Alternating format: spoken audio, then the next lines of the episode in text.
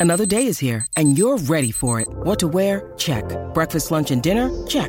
Planning for what's next and how to save for it? That's where Bank of America can help. For your financial to-dos, Bank of America has experts ready to help get you closer to your goals. Get started at one of our local financial centers or 24-7 in our mobile banking app. Find a location near you at bankofamerica.com slash talk to us. What would you like the power to do? Mobile banking requires downloading the app and is only available for select devices. Message and data rates may apply. Bank of America and a member FDIC.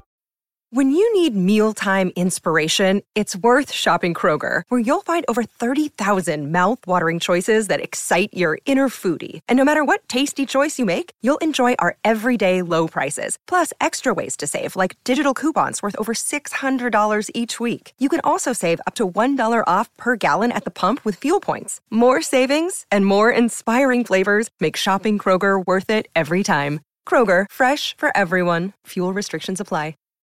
It's a Minimalist Monday edition of Optimal Living Daily, episode 2499 How Minimalism Helps Find Our Voice Amidst the Noise by Sarah Moss with NoSidebar.com. And I'm Justin Malik. Happy Monday. This is the award winning podcast, thanks to you, where I read blogs to you, hopefully adding a little bit of inspiration, motivation, or happiness to your day. This is all with permission from the authors, by the way.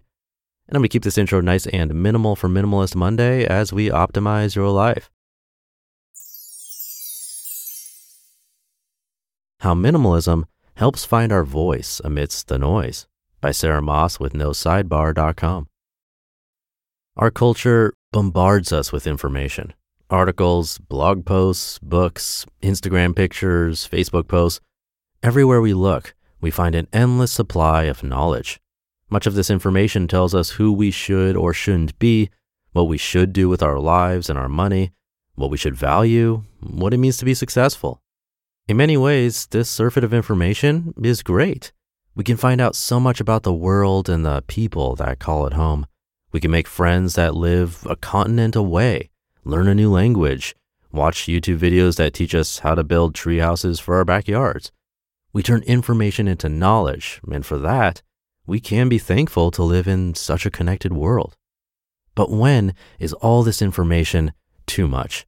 What if this never ending bombardment of information is causing us to lose touch with who we really are? Are we consuming so many opinions and ideas that we don't know what we believe anymore?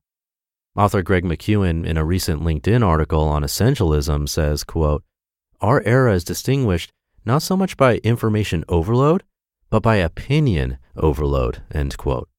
McKeown also says that, quote, to ensure that our own voice is not lost in the noise around us, we need to know what we want. If we don't get really clear about that, then other people will fill the void with their agendas, end quote. McKeown speaks in the context of the workplace, but I think that his words are true in many arenas of life. Without recognizing and claiming our own voice, we might get swept away in the opinions and ideas of others. How might we determine what our own voice is when we're inundated with everyone else's opinions? Here are four suggestions for how minimalism can remind us of who we are, even amidst the cultural noise.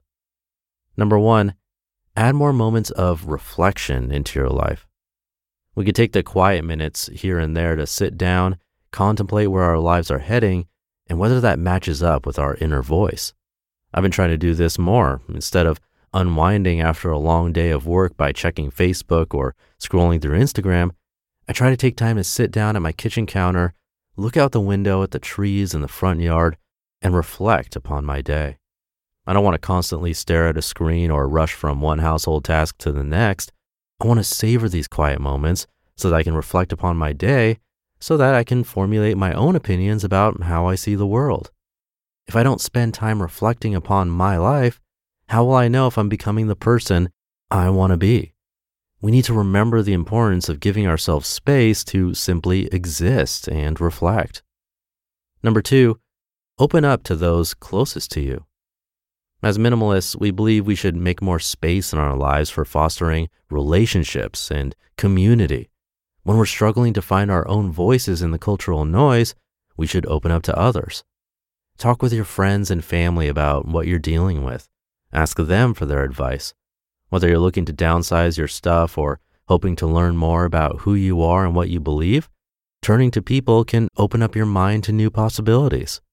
Be careful of taking their advice as the absolute truth. You must decide for yourself what works best for you, but start a conversation about what you value and whether or not your values are matching up with your priorities. They might offer insights that you hadn't thought of previously. Number three, be intentional about what you consume. When do I know I've consumed too much or when I'm getting distracted by ideas or cultural norms that don't match my own values? When I read too many mindless listicles or scroll endlessly on Facebook, I get overwhelmed and discouraged.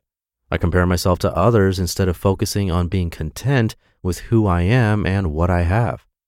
What works best is when I strive to be purposeful about what I consume. When I monitor what information I take in and what opinions I allow into my life, I am much happier. I'm more focused on finding my own version of contentment and on really thinking about what I believe. Be mindful of what information you take in. Stay focused on what really matters to you, not on what culture tells you should be important. And number four, don't be afraid to change your mind. Sometimes when we take time to reflect on what we value, we find that our values have changed. We're not the same person we were when we took up running or decided to buy that motorcycle. When it's time to make a change to align yourself more closely to your values, take it. Don't be afraid to say goodbye to an old idea that doesn't fit anymore.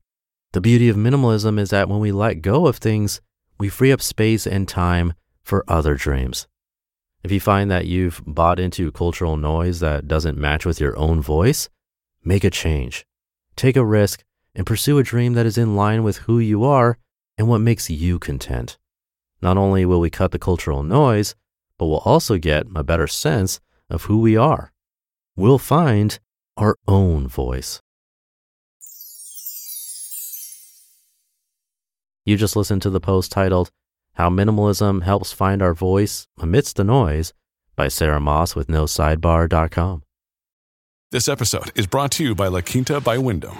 Your work can take you all over the place, like Texas. You've never been, but it's going to be great because you're staying at La Quinta by Wyndham. Their free bright side breakfast will give you energy for the day ahead. And after, you can unwind using their free high speed Wi Fi. Tonight, La Quinta. Tomorrow, you shine.